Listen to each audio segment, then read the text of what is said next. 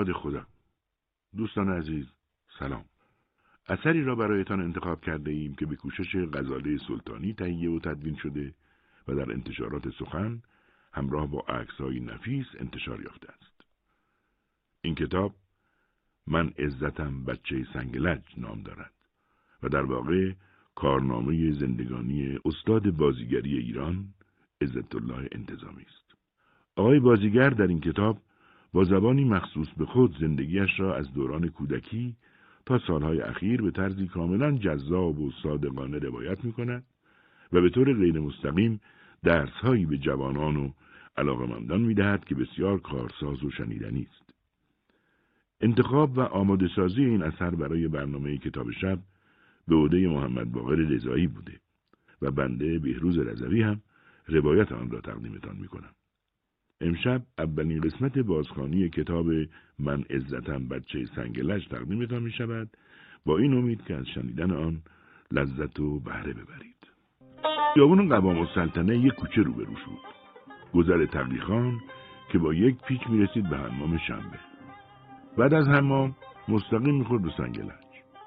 روبروی حمام یک کوچه بود که مستقیم می رسیدی به کوچه باجمالوها. نرسیده به اونجا دست چپ یک کوچه بنبست بود کوچه شفقی تو محله سنگلج اون موقع کوچه ها همه خاکی بودن. آب لوله کشی نبود برقم نبود. یه آبنوار بود که آب مینداختن توش رو پر می‌کردن. اهل محل می‌رفتن با سطل آب میآوردن خونه هاشون. توش پر خاکشی بود. یک آب هم بود که با گاری اصلی و بشکه می آوردن. یک بشکه استوانه شکل زرد رنگ بزرگ پر از آب. این آب از قنات بود که می‌گفتند مال فرمان فرماست که از شمال تهران می‌رسید به کاخ گلستان و از اونجا میومد بیرون. سطلی پنج شایی می‌دادن. این آب خوردن بود که آب شاه بهش می‌گفتن. خونه هیچ کدوم آبانبار نداشت. فقط تو کوچه ما یکی از همسایه ها گلین خانم خیاط آبانبار داشت خونشون گلین خانم زن مم جعفر. مادرم دختر بزرگ گلین خانم و مم جعفره. مم جعفر آشپز ناصرالدین شاه بوده. تو دربار کار می‌کرده. بعد از دربار می‌زنه بیرون میره توی رستورانی تو توپخونه پشت شهرداری کار می‌گیره. آخر شبام تمام آشپار گوشتا رو جمع می‌کرده توی کیسه میریخته و میآورده تو گوشمون. گوشت خوب و غذا هم با خودش میآورده. هر روز صبح اونایی که تو محل وضعشون خوب نبوده میمدن دم در و گلین خانوم بشقاب بشقاب بهشون غذا می‌داده.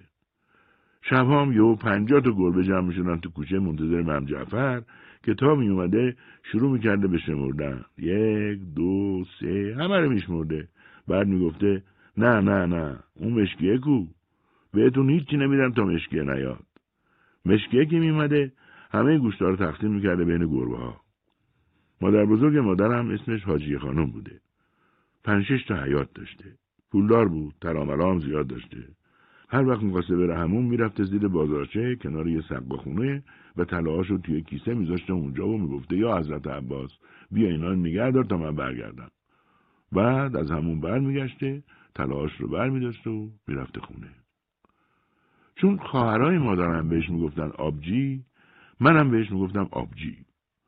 مادرم تنها دختری بود تو سنگلج که سواد داشت. هر که شوهرش می‌رفت سفر میومد پیش مادر من که براش کاغذ بنویسه یا جواب نامه ها رو بخونه براش. مادرم مکتب خونه داشت. قرآن درس می‌داد. مادرم روزخون زنونه بود. یه روز ازش پرسیدم مادر شما میری تو این مجالس؟ حالا که من تا بازی می‌کنم و مشهور شدم می‌فهمن مادر من هستی؟ چی میگی؟ گفت مادر من آشنایی نمیدم. مادرم بهمن پنجاه و هفت فوت کرد. درست تو اوج انقلاب. بهشت زهرا که رفتیم بسه کفن و دفت جنازه رو دست مردم رفت. همه فکر کرده بودن که این هم جزو شهداست. گفتم نه بابا بدینش این مادر منه. ندادن. همین شد که تو قطعه شهدا دفن شد. پدرم چون نظامی بود چکمه میپوشید و شمشیر رو از این حرفا داشت. همه ازش میترسیدن. وقتی که یه اتفاقی میافتاد و می‌خواست منو بزنه می‌رفت میشست تو اتاق و صدام می‌کرد. خدا بیاموزدش من بچه که بودم می‌گفت اوزد. به مادرم می‌گفت اوزد. اسمشو صدا نمی‌کرد. صدام که می‌کرد من میفهمیدم باید درم منم کیف مدرسهمو بر میداشتم و در می‌رفتم. می‌رفتم خونه خالم سغرا می‌دونستم کتککاریه یه سه چهار روزی میموندم و آبا که از آسیاب میافتاد برمیگشتم. پدرم هیچی از من ندید. هیچی. مادرم هم همینطور. خواستم بره فیلم گابو با فلور و مجید ببینه. یه نگاهی بهم کرد و گفت مادر همین یه کارم مونده بود. توی کوچمون یه سیدی بود به نام سید مهدی که روزخون همین محله بود. وقتی من به دنیا میام اونقدر لاغر مردنی بودم که همه فکر می‌کردن یه روب دیگه میمیرم سید مهدی شبای جمعه میمد خونم روزه میخون هیچ که هم که نبود سید مهدی می‌رفت میشست و بسم الله الرحمن الرحیم و روزشو میخون بعد پامو شد می‌رفت زنای محل شور می‌کنن که چجوری منو نجات بدن که زنده بمونم. گلین خانم مادر بزرگ من به سید مهدی خبر میده که بیا کارت داریم. منو از توی یقه پیران سید مهدی میندازم پایین و دم پاش که می‌رسم میگیرنم. بالاخره این تبرکه. فکر می‌کنم عمر خودم اول مدیون خدا بعدم مدیون سید مهدی هستم. از بچگی سینم خیلی درد می‌کرد. ضعیف و نعیف بودم. پنج شیش سالم شده بود که منو برداشتم بردن اموزر داوود. یه پارچه سبز بستن دور گردن منو یه سرشم به گفتم تا صبح بمون حتما یکی میاد بهت میگه سینت خوب شده. خوابم برد. صبح مادرم اینا اومدن بیدارم کردن. گفتن کسی به خوابت نیومد. گفتم نه. نه نمی‌دونم. شایدم اومده. از همونجا که داشتیم برمیگشتیم خونه پیش خودم نزد کردم. اگه هر سال مدرسه قبول شم یه بادیه مسی با پول خودم بخرم ببرم امامزاده داوود. قبول که شدم هر سال یه بادیه مسی کوچیک با پول خودم میخریدم و میبردم امامزاده داوود. تابستون قبل از مدرسه مادرم منو فرستاد مکتب خورشید دقا. یه کوچه بالاتر از ما بود. یه عده رو زمین میشستن یه عده رو نیمکت. خورشید دقا می نشست رو صندلی و یه شاگرد بادش می‌زد. وقتی بچه ها می اومدن پول تو جیبی همه رو می‌گرفت سیب و گوجه می‌خرید. بچه ها رو تخت میشون بهشون میوه می‌داد. منم که پول تو جیبی نداشتم رو زمین میشستم میوه هم که نداشتم بخورم. یه روز از در مکتب خونه زدم بیرون دفرار. رفتم خونه. به آبجیم گفتم خورشید دوا می‌خواسته منو بزنه. دیگه هم نرفتم اونجا. حدود سال 1303 یا 1304 اعلام کرده بودن همه باید سجل احوالی داشته باشن. مردم می‌رفتن اداره سجل احوال برای گرفتن شناسنامه. گلین خانم با مادرم میرن اونجا برای من سجل بگیرن. مادرم از خانواده انتظام دربار بود. ازشون می‌پرسن که اسم بابا این بچه چیه؟ میگن نمی‌دونیم. اومده عروسی کرده رفته. مادرم میگه بمیز یدالله خان. حالا اسم پدر من نیت الله خان بوده در اصل. معمول میگه فامیلش چیه؟ میگن نمی‌دونیم به مادرم میگه خب به فامیل خودت بگی. فامیل چیه؟ میگه انتظامی. میمیسن عزت الله فرزند الله فامیل انتظامی. در صورتی که فامیل بابای من ابراهیم اشتهاردی بوده. مال اشتهار بودن. سال سی و سه که زندان بودم صدا می‌کردن عزت یدالله. کسی که صاحب فامیل انتظامی بود پسرموی مادر من بود. فتح انتظامی که این فامیل رو واگذار کرد به من. فرانسه تحصیل کرده بود. خوشش میومد که من کار هنری می‌کنم.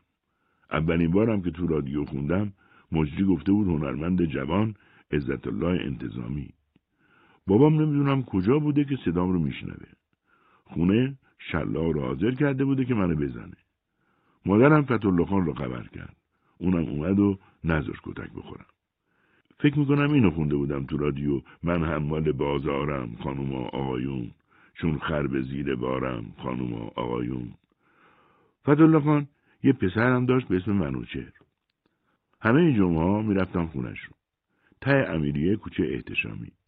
تنها کسی که اجازه داشت با منوچهر بازی کنه من بودم. یه بارم آشورا سقا شده بودم.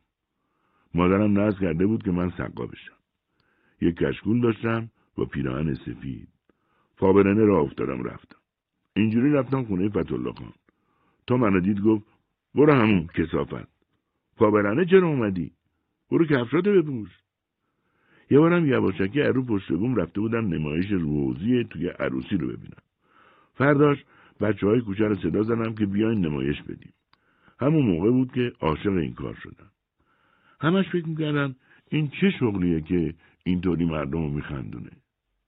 یه روز چادر مادرم آوردم پرده کردم جلوی در ورودی که یعنی پرده تئاتر بعد با مرکب صورت و گردنم رو سیاه کردیم به بچه ها گفتم کت شلوارشون رو از اون وری بپوشن گفتم مثلا من میشم سیاه داشتم ادا در می آوردم که مادرم در باز کرد و گفت واه واه این کتابتکاری ها چیه؟ چادر منو چرا اینطوری کردی؟ چیکار داری می‌کنی؟ کلی داد و بیداد کرد سرمون گفتم داریم نمایش میدیم دیگه. گفت بی خود بی خود منم قهر کردم. رفتم خونه سغرا خانوم خالم. دیوار به دیوار مدرسه صنعتی خونه بود که یه دختر داشتن. دم پنجره می ایستادیم تا دختره میمد تو حیات خونش. براش سود می‌زدیم منم این می‌گفتم چطوری دختر؟ چطوری دختر؟ یهو دیدم یه آقای داد می‌زنه آی پدر سوختا. کلام و سرم گذاشتم و از مدرسه ده فرار رفتم بیرون. بابای دختر سرهنگ بود. تو مدرسه همه رو به خط کردن. سرهنگ اومد. هرچی بچه ها رو نگاه کرد پیدام نکرد. بچه ها فردا صبحش بهم خبر دادن که نه یا عقبت میگردن. هر روز صبح سرهنگ می‌رفت مدرسه بچه ها رو به خط می‌کردن که منو پیدا کنن. یه هفته نرفتم مدرسه.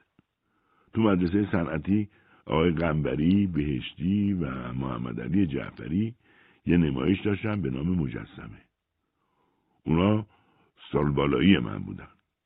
تئاتر تهران کار می‌کردن. گفتن ازد با بچه ها برین سالن بالا رو تمیز کنیم. فکر کنم بلیتش ده شایی بود.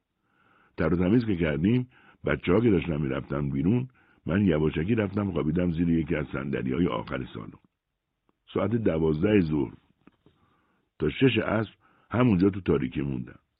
کم کم که آدما اومدن منم نشستم رو صندلی و تئاتر رو تماشا کردم. عاشقشون شده بودم.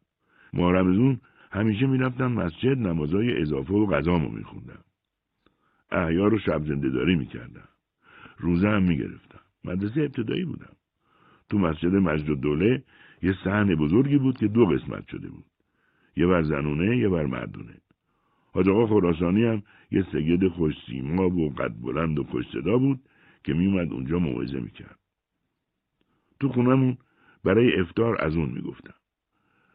سهرها ولی خوابم میومد. پا نمی‌شدم واسه از اون گفتن. یه پیرمردی بود روبروی خونه ما که اونم از اون می‌گفت. ولی بعد می‌گفت. اون موقع رادیو نبود. تو توپخونه یه توپ گذاشته بودن تا توپو در می‌کردن مردم از اون می‌گفتن تا معلوم شه افتار شده. پدرم میره دارایی استخدام شه. سجلش رو نگاه می‌کنن بهش میگن تو باید متولد 1270 باشی نه 1280 تا استخدامت کنی. میره دم مسجد شاه که عریضه نویسا اونجا بودن به یکی میگه آقا اینو خط بزن بکن هفتاد. طرف بهش میگه این قدغنه. میگه چیکار داری؟ بنویس. یارو هم میویسه بابام سجل رو می‌بره اداره استخدام بشه. می‌فهمن میگن دست بردی تو اسناد دولتی. میگیرنش. هرچی ازش می‌پرسن اینو کی نوشته بابام نمیگه. میبرنش زندون. دوره رضاشاه سالا مادرم اینا میرن با فتولای انتظامی صحبت می‌کنن و می‌بینن دست هیچ کس نیست فقط دست علا حضرته فتولا خان پسرمه مادر من بود و تحصیل کرده فرانسه. با دربارم رفت آمد داشت. میگه بریم پیش شکوه الملک که همه کاره درباره. خونش هم تو زهیر الاسلام بود. مادر بزرگم گلنی خانم صبح سحر کتای پاره تنمون کرد و ما رو برداشت برد. فکر کنم کلاس اول یا دوم بودم. من بودم و قدرت و خانم تاج با دو تا بچه دیگه که نمی‌دونم کی بودن. رفتیم جلوی خونه شکول مرگ. شوفرش که اومده بود دنبالش ما رو دید و همینجوری مونده بود که ما اینجا چیکار داریم که دم در خونه نشستیم. شوفر پرسید چه خبره با کی کار داریم؟ مادر بزرگم گفت شوهر منو گرفتن و حالا ما بی سرپناه موندیم با این همه بچه. شوفر دلش به حالمون سوخت و گفت شکول ملک اومد بیرون. من این دست اون دست می‌کنم که شما برین هر کاری دارین بهش بگین. یه وقت دیدیم پیرمرد خیلی تر و تمیز و شیک که اومد بیرون. به ما گفتن حالا برین سمتش. ما هم رفتیم پاهاش رو بغل کردیم و علکی گریه کردیم که بابای ما رو بردن. ما گشنه ایم از این حرفا. نمی‌تونست تکون بخوره. کلافه شد از دستمون و گفت خیلی خوب خیلی خوب. عریضه رو بدین. عریضه رو بهش دادن می‌بره میده به رضا بعد بابای ما معاف میشه و میاد بیرون. کارمون که تموم شد من دویدم رفتم مدرسه. مدرسه ابتدایی می‌رفتم. گفتم که خونه ما سنگلج کوچه شفقی بود که ادامه داشت به گذر تقیخان تا خیابان سپک حالا پارک شهر شده. از کوچه پس کوچه های سنگلج عبور می‌کردم. از وسط میدون سنگلج رد می‌شدم به طرف درکونگاه که مدرسه عنصری اونجا بود. من تموم مدت ماه رمزون از اون می‌گفتم. نظری داشتم که در ماه رمزون از اون گفتن رو ادامه بدم. یعنی برای اینکه قبول بشن نظر کرده بودم ماه رمزون از اون بگم. صدام دلنشین بود و وقتی از اون می‌گفتن تو همسایه ها شنونده خوبی داشت. گاهی هم از نوع از اون گفتن من تعریف می‌شد. یادمه هر وقت زنی در حال وضع هم بود براش از اون می‌گفتن تا کمتر درد بکشه و زودتر بچهشو به دنیا بیاره. اغلب در همسایگی ما اگه چون این پیش آمدی بود من از اون می‌گفتم. یه روز بعد از ظهر اوایل ماه سوم بهار بود. تازه می‌خواست امتحانای ابتدایی شروع بشه. از میدون سنگلج به طرف درخونگاه می‌رفتم.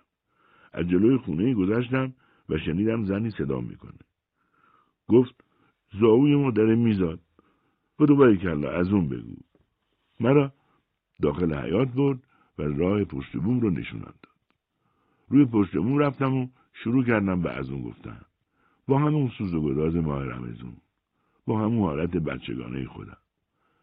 بعدم خوندم آنکه ما را شفیع است در عرفات بر محمد و آل او سلوات یا صاحب از زمان به ظهورت چتاب کن. عالم رفته زده است. تو پا در رکاب کن. شعر رو خیلی سوزناک خوندم. مدرسه عنصری معلمی داشتیم به نام ولی الله البرز که بهمون موسیقی درس می‌داد اونجا من از سنتور خوشم اومد. تو مدرسه پاک های بچه ها رو براشون انجام می‌دادم و یه پولی می‌گرفتم. تابستونام کار می‌کردم. اینجوری تونستم پولامو جمع کنم و یه سنتور برای خودم بخرم. پدرم نظامی بود و خشن. پنهون از او ساز می‌زدم و سنتور رو لای رخت خواب پنهونش می‌کردم. فقط مادرم می‌دونه سنتور دارم. یه روز که داشتم واسه خودم می‌زدم حس کردم پشتم یخ کرد. برگشتم دیدم چکمه پدرمه. گفت بار آخرت باشه. دیگه این مزخرف رو اینجا نبینم. اداره پدرم تو خیابون سوم اسفند بود. خونمون اون موقع روبروی موزه ایران باستان بود. یه دری باز شد به داخل اداره پنبه. پدرم اونجا کار می‌کرد. اونجا یه کارخونه برق خصوصی هم بود که یه مهندس ارمنی توش کار می‌کرد. اون وقتا همه تهرون برق نداشتن. همه با چراغ نفتی زندگی می‌کردن. اونایی هم که وضع مالشون خوب بود چراغ زنبوری داشتن. یه استخر کوچیکی هم تو حیات کارخونه بود که من می‌رفتم اونجا سر صورت همون شستم سر جانمازا یه دونه چوب بود که از مکه می آوردن واسه مسواک زدن. منم یکی داشتم که با نمک و خاکستر دندونامو تمیز می‌کردم ارمنی منو دید. فرداش یه مسواک و یه قوطی کوچیک پود خرید برام و گفت بیا با اینا دندوناتو مسواک بزن. سر کوچمون سوم اسفند اول سپه یه همون بود. من وقتی می‌رفتم همون در لاگ ملاگ نمی‌گرفتم وقتی برمیگشتم خونه سرم روغن بادون می‌زدم جوانای دیگه اون موقع بریانتین می‌زدن که موهاشون برق بزنه که خیلی هاشون هم کچل شدن. یه معلمی داشتیم تو مدرسه که حساب درس می‌داد من روی نیمکت دم در ورودی میچستم آقای معلم وسط کلاس روی سکو میایستاد من با پام هی می‌زنم به در کلاس.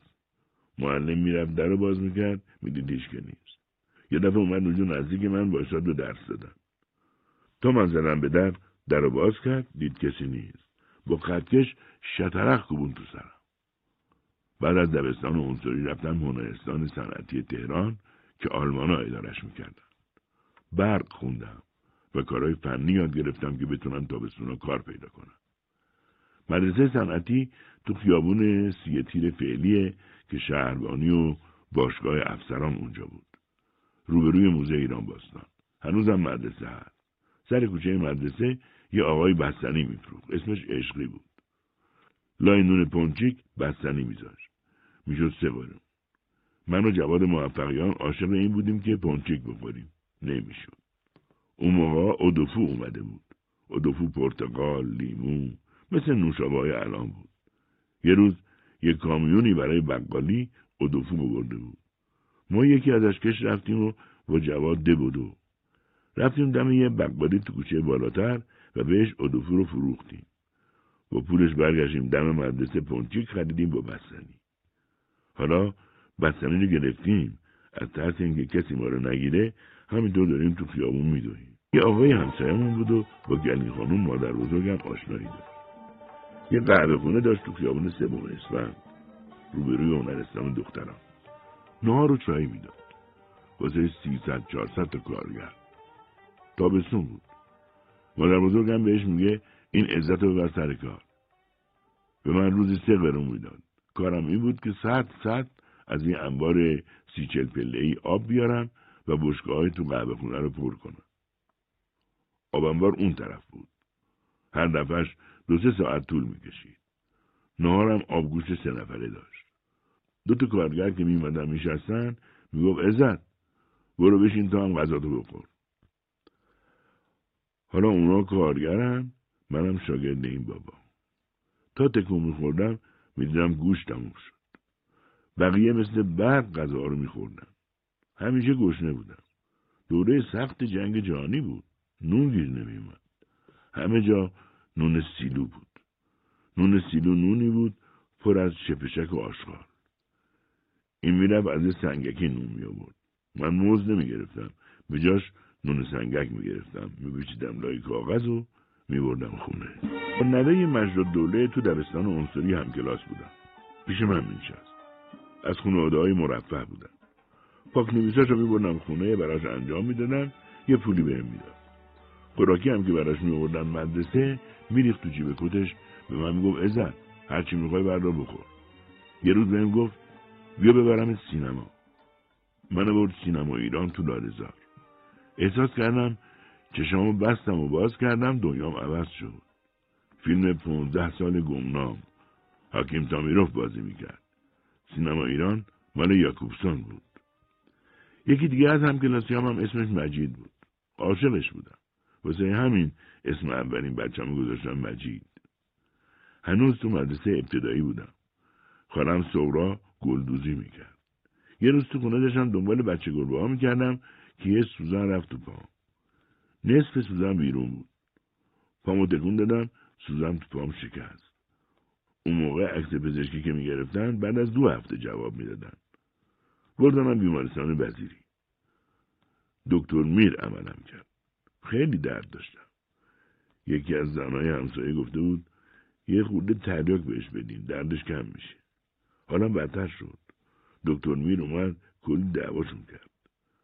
گفت شیر بدیم بهش.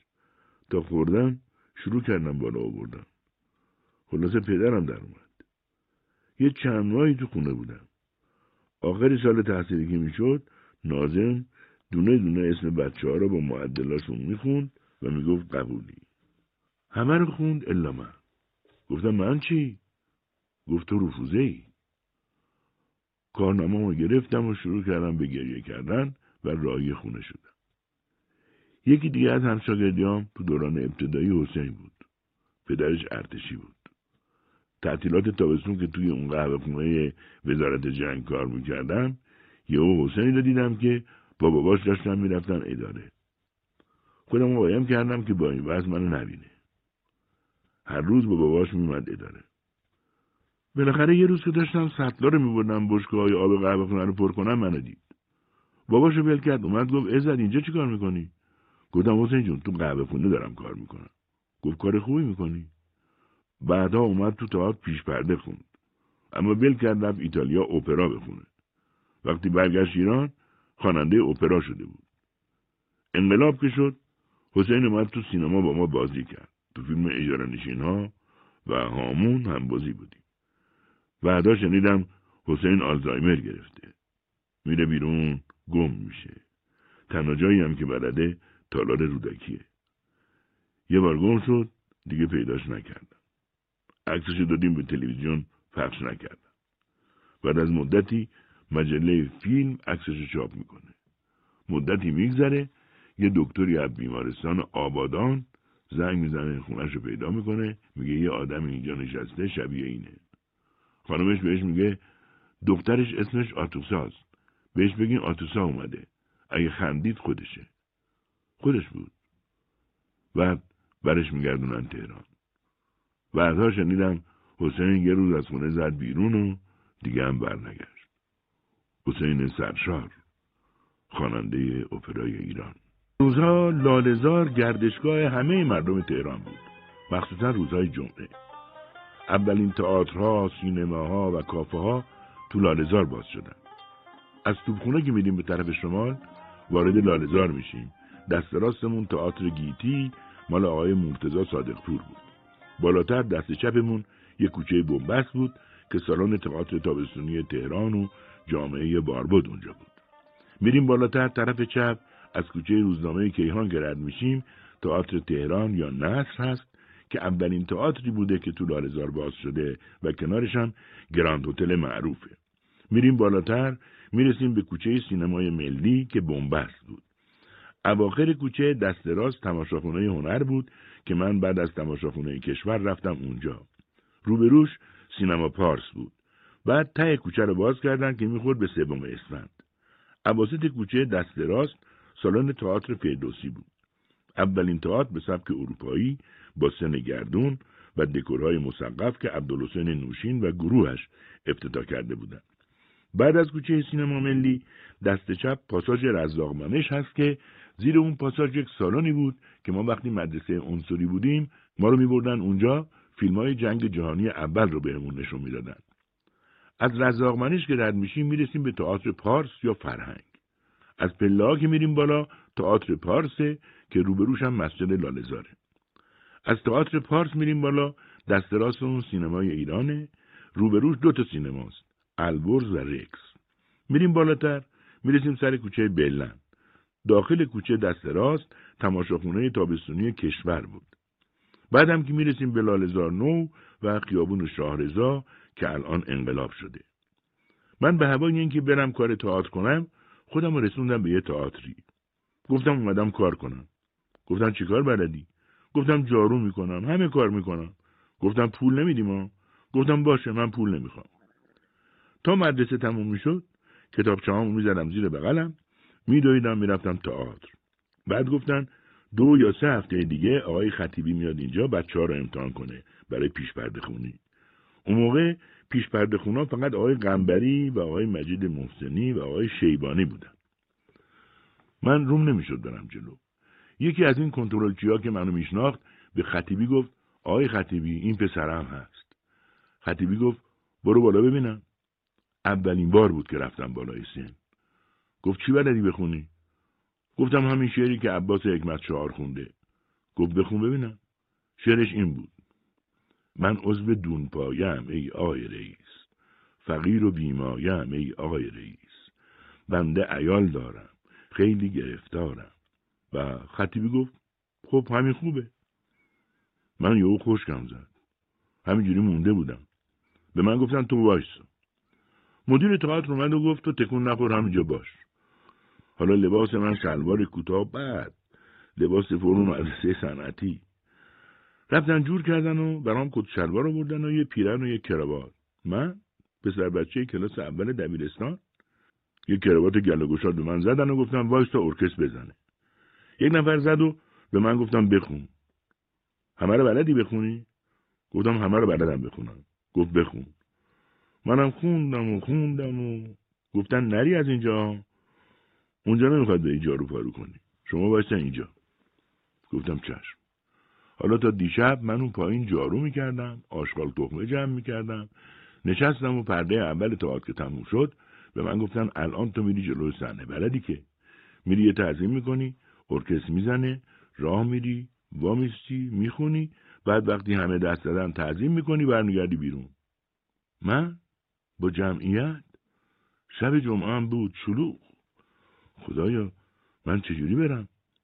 پرده اول تموم شد. گفتن آی پسر بیا. یه خورده از این کرما مالیدم به من حالا من قلبم داره تون تون می‌زنه. اولین بار سالن پر موزیک زد رفتم جلو. داشتم شعر رو زیر لب میخوندم. اشکام در اومده بود که چجوری شروع کنم. موزیک که تموم کرد اون پایین یه نفر گفت بخون. خوندم. وقتی تموم شد تعظیم کردم رفتم پشت صحنه. یه اومدن منو ماچ کردن. گفتن تکون نخور. تکون نخور وایس وایس همینجا. حالا من بغض کردم. من بودم. من بودم. گفتن ساکت ساکت. مردم دست می‌زدن گفتم برو تعظیم کن. مردم دست می‌زدن اومدم رو سن تعظیم کردم بعد رفتم عقب. اومدن لباسامو از تنم در بردن و لباسای خودم رو تنم کردن. گفتن فردا بعد از ظهر بیا. هر شب باید بیای بخونی. جارو هم دیگه نمی‌خواد بزنی. دم درم دیگه نمی‌خواد وایسی. به برقم دست نمی‌زنی. اومدم بیرون. حالا مگه می‌تونم برم خونه؟ توی خیابون؟ توی کوچه های سنگلج میدوم میشینم گریه می‌کنم. یا خدا من بودم من رو صحنه رفتم برای من دست زدن. اینا آرزوی من بود. پا شدم رفتم خونه. دیر شده بود. دیدم مادرم دم در باشده بهم گفت مادر شام خوردی؟ گفتم آره. گفت چرا دیر اومدی؟ گفتم آخه برق و ایناشون رو می‌خواستن عوض کنن. من باید باشم دیگه. گفت پولم بهت میدم. گفتم آره. این شروع کار من بود تو تماشاخونه کشور تابستون 1320 دیپلم گرفتم از پدر و مادرم جدا شدم. دیدم نمی‌تونم پیش اونا بمونم. واسه همین از خونه زدم بیرون. روبروی سید نصرالدین یه اتاق خالی گرفتم که مایی 15 تومن اجارش بود. مادر بزرگم هم اومد پیشم. هشت ماهی اونجا موندی اولین سفر زندگی به مشهد. حسین خیرخواه ما رو بود. خیرخواه از همکارای نوشین بود. یه بازیگر و کارگردان خیلی خوب. چون پیش پرده میخوندم واسه این سفر انتخاب شدم. با اتوبوس رفتیم و اومدیم. یادم سر راه قدمگاه هم پیاده شدیم یه گشتی توش زدیم. یه سنگ بزرگ با یه جای پا. مشهد تو سالن شیر و خورشید نمایش می‌دادیم که منم پیش پرده خون بودم. آقایون توده ها خوششون اومده بود. گفتن حالا یکی دیگه هم بخون. گفتم نمی‌خونم. علکی خودمو گرفته بودم. بهشون برخورد. گفتم بابا اینا یه مش وکیل و وزیرن بخون. منم لج کردم و نخوندم. البته این سفر پامو به کلوب باز کرد. بعدشم تئاتر فردوسی و سعدی. تو بعضی برنامه های کلوب اکبر مشکین پیانو می‌زد. یه روز صبح که رفته بودم پیش پرده بمب اتم رو بخونم بعد از من نوبت مشکین بود. نیومد. مونده بودن که چیکار کنن گفتم صداشو در نیرین من میشینم جاشو می‌زنم. گفتن آقا چجوری تو می‌خوای بزنی؟ تو که بلد نیستی. گفتم چیکار دارین؟ میرم می‌زنم دیگه. رفتم به تماشاگرها تعظیم کردم. نشستم پشت پیانو دفترچه نوت رو باز کردم و پامو گذاشتم رو پدال و هر کلاویه‌ای که می‌شد علکی گرفتم. کلی شلوغ کردم. خودم داشتم میمردم از خنده. وقتی هم کار تموم شد کلی برام دست زدن و هی من تعظیم کردم کار پیش خونی پای منو به خیلی جاها باز کرد. من همیشه پیش پرده با لباس خاص خودش میخوندم. مثلا شعر نفت رو که خوندم یه دست لباس پاره تنم بود یه پیت نفت خالی دستم. اینطوری از دورم بوی نفت به مشام می‌رسید. شعرش هم مال ابوالقاسم حالت بود. من فقیری زرد و زارم. جز یه پیت نفت به خدا چیزی ندارم. خدا جونم نفتی شدم و گر گرفتم و سرتاپا سوختم. مثلا یکی دیگه هم بود مستر سرهنگ که لباس سربازی می پوشیدم یا پیش پرده سردفتر رزوان که لباس سردفتری پوشیده بودم. با ریش و کلاه ملون. رزوان سردفتری بود به همین نام که در اثر تخلفات اداری توقیف شده بود و خطیبی روش شعر ساخته بود. یه خانم آمریکایی بود به نام میس کوک که مسئول بررسی نمایش های وزارت کشور بود. وقتی پیشش می‌رفتم چند ورق سفیدم میبردم و برای مجوز گرفتن انقدر اذیتش می‌کردم تا از اتاق بره بیرون. بعد مورش رو بر میداشتم و پای ورقه سفید می‌زدم. بعد میبردیم و رو شعر میوشتیم. یکی از این پیش پرده قاسم کوری بود که خطیبی ساخته بود و دوره نخست وزیری قوام تو تئاتر پارس اجرا می‌کردم. ز سعی دولت دگر مملکت آباد شده. آخرش هم بود شکر خدا مملکت گشته بهشت برین. آخرش هم همه از پشت صحنه کر میخوندن. قاسم کوریه قاسم کوریه. منم روی صحنه با چشمان بازی می‌کردم که یعنی دروغه. بالاخره فهمیدن که این پیش پرده قلابیه. یه شب یه افسری اومد روی صحنه و جلوی جمعیت خوابون تو گوشم. تا تعطیل شد و منو بردن زندون. یادم مرتزا احمدی و بقیه هم به حمایت از من اومدن شهربانی وقتی بردمم برای بازجویی یه پیرمردی بود که ازم پرسید برای چی اینو خوندی؟ منم گفتم ما خبر از این چیزا نداریم. شبی پنج تومن می‌گیریم و می‌خونیم. مردم میخندن فکر می‌کنیم خوبه. اون موقع حقوق بازیگر درجه اول سه تومن بود و پیش پرده خونا پنج یا ده تومن می‌گرفتم بهم گفت چشماتو چرا بازو بسته می‌کردی؟ می‌خواستی بگی دروغه؟ گفتم نه آقا نور چشمامو اذیت می‌کرد مجبور بودم هی بازو بستش کنم. ازم تعهد گرفت و گفت برو. هر روز تو لارزار راه می‌رفتیم.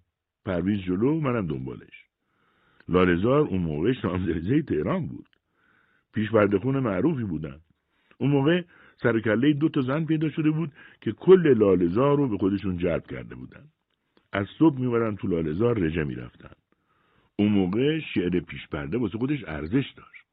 یه شب تو تماشاخونه هنر بعد از اینکه خوندم یکی از اون خانوما اومد پشت صحنه و ازم خواست که شعر پیش پرده رو براش بنویسم.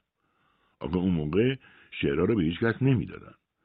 براش نوشتم اونم برای تلافی منو با درشکه رسوند خونمون. خبر به رفیق شخصیش آقا فضل رسید. اونم از خرسیاپوش رو معمور کرد بیاد سراغ. بهش گفته بود یکی هست که باید تا می‌تونی بزنیش. اونقدر بزنش تا بالا بیاره. اسقر اومد سراغم و گفت این خانومه که تو لالزار راه میره رو می‌شناسی؟ همین عالم خانومو میگم. گفتم آره از من خواست شعر پیش پرده رو بهش بدم. اونم منو رسوند خونه. همین. گفت دوستش داری؟ گفتم نه بابا من چه به این حرفا؟ گفت آفرین پسر. بعد شونم و بوسید و منو برداشت برد تو قنادی آقا فضلالله. اشاره کرد. فضلالله اومد پشت من نشست که حرفامونو گوش بده. از خط دوباره همون حرفا رو ازم پرسید. پرسید یعنی تو دوستش نداری؟ گفتم اسخرا من هنوز شاگرد مدرسم دوست داشتن یعنی چه؟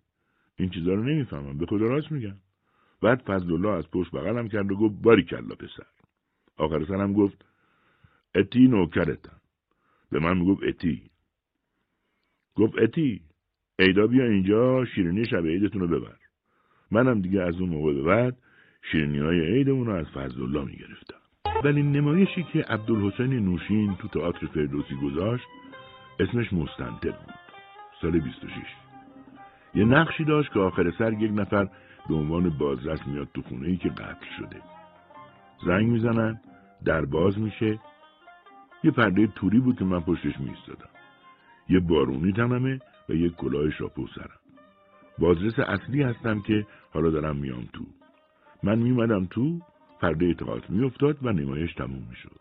این اولین رولی بود که نوشین به من داد. نوشین از اروپا اومده بود و تئاتر مدرن کار می‌کرد. تو نمایش ولپون نقش پاسوان رو داشتم. تو صحنه یه تشت برنجی پر از دهشایی بود که ولپون باهاش بازی می‌کرد که مثلا اینا سکه های تلاشه. چند شب که گذشت به عباس شباویز که مسئول صحنه بود گفتم یه چند تا از این پولا رو بردار بیار بیرون کارت نباشه. دوتایی رفتیم ساندویج و نوشابه خوردیم. گفتم صداشو در نیار. هر شب کارمون همین شده بود. یه وقت دیدیم مثل اینکه فهمیدن. پرسیدن چرا این پولای تشت کم میشه؟ گفتیم ما چه می‌دونیم؟ ما شب میریم صبح برمیگردیم. بعد که تئاتر سعدی پایه گذاری شد همه بچه ها به جز نوشین که به زندان افتاده بود در این تئاتر همکاری می‌کردن ما همه بازیگرای تئاترای فرهنگ و فردوسی رفتیم اونجا تئاتر سعدی میدون مخور دوله به طرف مجلس دست راست بود 28 مرداد 32 هم که کودتا شد آتیشش زدن و همه هنرپیشه‌هاشو بردن زندان. یه روز که می‌خواستن نوشین رو تو شهربانی محاکمه کنن من و چند تا از هنرپیشه ها رفتیم برای تماشای دادگاه. رامون ندادن. منم یهو داد زدم این ستونا داره میلرزه. پدرزن مجید محسنی سرهنگ قهرمانی اون روز رئیس انتظامات بود. داد زد این پسره رو بگیرینش منو گرفتن و روی پله شهربانی انداختن جلو پاش داد زدم من شاگرد مجید محسنی هم. گفت گور پدری جفتتونم کرده برش داریم ببرینش بردنم پیش افسر نگهبان داشت شام می‌خورد هی نگاه می‌کرد و می‌گفت صبح اعدامی حالا من دارم از گشنگی میمیرم. گفت گزارش دارن که تو به اتفاق یه عدهای اومدی شهربانی رو بگیری. پرونده رو تشکیل داد و شامشو خورد. ساعت ده شب منو فرستادم پیش رئیس تأمینات. پرسید کجا کار می‌کنی؟ گفتم تئاتر صادق پور نگفتم تئاتر پارس. چون بهش حساس بودن من از اتاق انداخت بیرون. زنگ می‌زنه تئاتر گیتی از صادقپور می‌پرسه این پسره رو می‌شناسی؟ اونم می‌فهمه اوضاع از چه قراره. میگه آره خل وز آقا. خل خله. رئیس تأمینات دوباره منو خواست و بهم گفت از این به بعد حق نداری از جلو شهربانی رد چی از خونتون میری خیابون سپه دور توپخونه رو می‌زنی لالزار میری تئاتر. از اینجا رد چی پدرت در میارم. دیگه هم از این غلطا نکن. تئاتر گیتی پیش پرده خون بودم. روز سیزده به در کارخونه چیتسازی دعوتم کردم پیش پرده خونه رفتم و خوندم. همین شد که دیر رسیدم تئاتر گیتی. وقتی رسیدم صادقپور گفت کجا بودی بچه؟ گفتم رفته بودم چیتسازی پیش پرده بخونم. گفت پس برو گم شو. ما دیگه پیش پرده خون نمی‌خوایم. مدت بعد یه روز داشتم با دوچرخم می‌رفتم که افسر نگهبان رو دوباره دیدم. اونم داشت با دوچرخه از شاپور میمد بالا. دم چهارراه حسن که رسیدیم جلوی سینما یه گودالی بود. من پیچیدم جلوش. دست شد افتاد تو گودال. در رفتم. بعدا به یکی از بچه ها گفته بود اگه این عزت رو گیرش بیارم این دفعه خودم میکشمش. دوچرخه مارک هرکولس گرفته بودم. از تئاتر فردوسی داشتمش. میشه سالهای 26 و اینا. از خیابون شاپور قسطی خریده بودم. چه عشقی هم باش می‌کردم. ماشینی زد هم و دوچرخه لو لورده شد. واسه همین فروختمش. چهار تومن نیم خریده بودمش. هزار سه چهار تا تئاتر بود. هنوز پیش بابام نمی‌رفتم. با کارم تفاهم نداشت. دوست نداشت تئاتر بازی کنم. شبا که تئاتر پارس بازیم تموم می‌شد می‌رفتم تئاتر گیتی جاز می‌زدم. همینطوری مجانی. چیزی هم از جاز زدن سر در نمی آوردم خوشم میومد برم بزنم.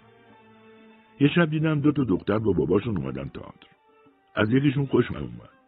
تا اومدم به خودم بجنبم دیدم غیب شدن. چند وقت بعد دوباره پیداشون شد. نشستم تو اتوبوس و تعقیبشون کردم می‌رفتن دخانیات کتاب فروشی داشتن. خالم سغرا خانم و شوهرش آقای مینویی با مادرم رو بردم خونشون رو نشون دادم مراسم انجام شد. بعدش هم خب معلومه مجلس عروسی. عروسیمونو تو گلبندک گذر مصطفی گذر قلی گرفتیم. عباس محسس رو از قبل که رفته بودم براش مجانی پیش پرده خونده بودم میشناختم چهارراه گلبندک سر کوچه ما تو تکیه حاج جبلی اون بالای دفتر کوچیک داشت. در پونزده نفر بودن با سه تا نوازنده و زبی الله ماهری بازیگر سیاه و حبیب بولهی بازیگر شلی. از بهترین ها بودن. اومدن تا صبح زدن و مجلس حسابی گرم کردن. فرداش رفتم دفترش. هر کاری کردم ازم پول نگرفت. خیلی بزرگی کرد. یادم عروسی هم که گرفتیم عکسی در کار نبود. یه ما بعد رفتیم عکاسخونه همایون طولالزار بعد از سینما ملی پله میخور می‌رفت بالا. لباسای عروسیمون رو دوباره پوشیدیم و عکس گرفتیم. بعد همایون با دست عکس و رنگ کرد. خودم هم از بچگی به عکاسی علاقه داشتم. همیشه دوربینم همراه بود و عکاسی می‌کردم. یه دوربینایی بودن خیلی کوچیک. فقط یه جای مخصوصی می‌شد عکساشون رو چاپ کرد. جوون که بودم یه دوربین فیلمبرداری روسی رو با همه چیزش پخش کننده و پروژکتور سه هزار تومن خریدم. نه. چرا چرا؟ سه هزار تومن با این دوربین گاهی فیلمم می‌گرفتم. فیلم های هشت میلیمتری صحنههایی که تو فیلم مستند زندگیم با آلمان و از پدر و مادرم هست کار همین دوربینه. ولی اون فیلم ها رو باید واسه چاپ میفرستدیم خارج. همایون عکاس کسی بود که اون وقتا میومد تو تماشاخونه های لالزار و از کار بچه ها عکس می‌گرفت. اولین کسی بود که در تئاتر سر تمرین از بچه ها با لباس نمایش عکس می‌گرفت که تو ویترین تماشاخونه ها بذارن. همایون بی برو برگرد عکاس همه تماشاخونه ها بود. واسه همین می‌گفتن لالزاره و یه همایون عکاس. بعدها همایون تهیه کننده فیلم هم شد. همایون از همون با کت شلوار عکس می‌گرفت و میذاشتن تو ویترین جلوی تئاتر تا معلوم شه پیش پرده خون کیه. چون اگه تئاتری پیش پرده نداشت فروش نمی‌کرد. مردم باید می‌دیدن پیش پرده خون تئاتر کیه. مجید محسنی و حمید غنبری پیش پرده خون تئاتر تهران بودن من و مرتزا احمدی تئاتر پارس. کارگردان نمایش آرشین مالالان تو تئاتر پارس یا تئاتر فرهنگ سمد سباهی بود. خدا بیامرز کازم تهرانچی که رول سلیمان مقابل آرشین مالالان را بازی می‌کرد رفته بود اسکی پاش شکسته بود. روز جمعه هم دو سانس داشتن. کلی بلیت فروخته بودن. داشتن تئاتر رو تعطیل می‌کردن چون هنرپیشه اصلی نبود. منم همش می‌رفتم و میشستم سر تمرینا و همه حرفا رو حفظ بودم. رفتم لباس پوشیدم و رو صحنه شروع کردم به بازی نقش سلیمان. بگو که دردت چیه؟ چرا دل شکسته ای همینطور میخوندم. به آقای حبیبی مدیریت گفتم من جایی کازم تهرانچی بازی می‌کنم تا وقتی بیاد. اما اگه بهتر بودم تا آخرش من بازی می‌کنم که همینم شد. یه روز وجی الله مهاجر دوستم بهم گفت عزت بزن بریم کافه کریستال. کافه کریستال کافه بود که جاهلا اونجا جمع می شدن. از لالزار که میدی تو لالزار نو دست چپت اول سینما متروپول بود بعد کافه کریستال. شب ژانویه بود. اونجا که رسیدیم بهم گفتن برم رو صحنه یه چیزی بخونم. می‌دونستن که من پیش پرده خونی می‌کنم. گفتم بابا من که تا تو کافه نخوندم. یه جاهلی نشسته بود اون طرف به عیبت دیو. تا گفتم نه یه جوری نگام کرد که داشتم از ترس میمردم. رفتم بالای سن و اینو خوندم. من از خار سر دیوار دانستم که ناکس کس نمیگردد از این بالا نشینی ها خوندنم که تموم شد. مدیر کافه اشاره کرد برم بشینم کنار همون دیو. من به اسقر سیاپوش که یکی به زن لالزار بود اشاره می‌کردم که هوامو داشته باشه. جاهل نگاهی به قد و انداخت و گفت بشین نشستم. کجا کار می‌کنی؟ تئاتر سعدی. تیارت توده یا؟ گفتم آره. گفت عزت اسم من بشیره. از میدون جاله تا میدون شاب بزن بکش برو بگو بشیر کشته. حالا پاشو برو ببینم چیکار می‌کنی. چند وقت بعد برام یه سبد گل اومد تئاتر سعدی. روش نوشته بود بشیر. خیرخواه و بچه ها کلی تعجب کرده بودن که واسه منی که هنر پیشه آخر بودم چرا گل فرستادن. جاهلا یه رسمی داشتن که تئاتر رو اجاره می‌کردن. من هیچ وقت ازشون پولی نمی‌گرفتم. ولی می‌رفتم براشون پیش برده خونی می‌کردم. برای همین عاشق من بودم همشون. هوامو حسابی داشتن. تموم تابستونا می‌رفتیم پادگانهای ارتش تئاتر اجرا می‌کردیم. یه دفعه رفته بودیم تربت هیدریه. تو باشگاه افسران مستقر شدیم. همه باغبونا و کارگرایی که اونجا مشغول کار بودن فکر می‌کردن ما چون لباس شخصی پوشیدیم از سران ارتشیم و برای بازرسی اومدیم. بعد از ظهر که تو محبته اونجا قدم می‌زدیم دیدیم باغبونا سیم و قیچی آوردن و دارن گلای شندونی رو میچینن و حلقه گل درست می‌کنن. یکی از باغبونا رو صدا زدم و گفتم چرا گلا رو میچینین این حلقه ها برای چیه؟ گفت جناب سرهنگ چه می‌دونی والا؟ یه عده اومدن اینجا نمایش بدن می‌خوان گل گردنشون بندازن. کلی خندیدیم. بعد از اون همه ما همدیگر رو سرهنگ صدا می‌زدیم. آخر تابستون سی و یک بود که نوشین کاراشو کرد بره روسیه. از زندان فرار کرده بودن و عبدالحسین یک سال و نیم خونه ما پناه گرفته بود. خسته شده بودم از این وضع دیگه. با همه دوست و فامیل ترک رابطه کرده بودیم. کارمند دولتم بودم اصلا هم اداره نمی‌رفتم. همش به بچه های اداره بلیت مجانی اطاعت می‌دادم که کاری به کارم نداشته باشم از مجمع حسابداران دولت بهم گفتن بیا برامون پیش پرده بخون. گفتم بابا من خیلی وقت دیگه پیش پرده نمی‌خونم. خلاصه براشون پیش پرده کارمند دولت رو خوندم. دم تئاتر سعدی وایستاده بودم یکو دیدم یه جیپ شهربانی اومد و منو بردن. داشتم میمردم از ترس. دوباره منو بردن پیش سرهنگ قهرمانی. گفتم ای داد فهمیدن نوشین خونه ای ماست. کارم تمومه. از آن پرسید اون شعره چی بود خوندی؟ چرا به دولت بد و بیرا گفتی؟ خلاصه تعهد گرفت که دیگه از این کارا نکنم. تو دلم گفتم چخان می‌کنن بیشرفا می‌خوان دنبالم بیان خونه ما رو یاد بگیرن. از شهربانی اومدم بیرون. حالا خسته هی نگاه می‌کنم پشت سرم و کسی دنبالم نیاد. رفتم باب و مایون. رفتم بازار. رفتم مسجدشا نماز خوندم. پیاده یواش یواش رفتم سعدی و رفتم پل چوبی. شده بود یکی بعد از ظهر. رسیدم خونه دیدم نوشین پالتو پوشیده با کلاه و عینک داره عصبی راه میره تو حیات گفت بیا ببینم کجا بودی. تق زد تو گوشم. روزو که داشت از خونه ما می‌رفت صدام کرد و گفت عزت یادت بره. گفتم آقا این حرفا چیه؟ چوب معلم گله. 28 مرداد 32 کودتا شد. همه تئاترها رو بستند یه دوستی داشتم برام گذرنامه گرفته بود. فلور و بچه هم خونه خالم سغرا پناه گرفته بودن. خودم هم یه جایی توی اتاق مخفی شده بودم اما مجبور شدم بیام بیرون چون باید گذرنامم رو می‌گرفتم. تا پام رو گذاشتم تو خیابون یه شخصی گردن کلوف جلوم ثبت شد و گفت تکون بخوری یه گلوله حرومت می‌کنم. بردنم فرمانداری نظامی. چون تو تئاتر سعدی که مال توده یا بود کار می‌کردم گرفته بودنم. توی اتاقی حبسم کردم. آدرس خونم رو خواستم. آدرس اشتباه دادم. فکر کردم اگه قضیه پناه گرفتن نوشین تو خونه ما رو فهمیده باشن حتما اعدامم می‌کنن. داشتم از ترس میمردم. مادر بزرگم گلین خانم تا فهمید زندونم رفت پیش تیمسار مجاهدی که با پیشش بود وساطتمو کرد. تیمسار شبونه اومد و گفت عزت چرا آدرس خونت اشتباهی دادی؟ می‌ذارم کف دستت.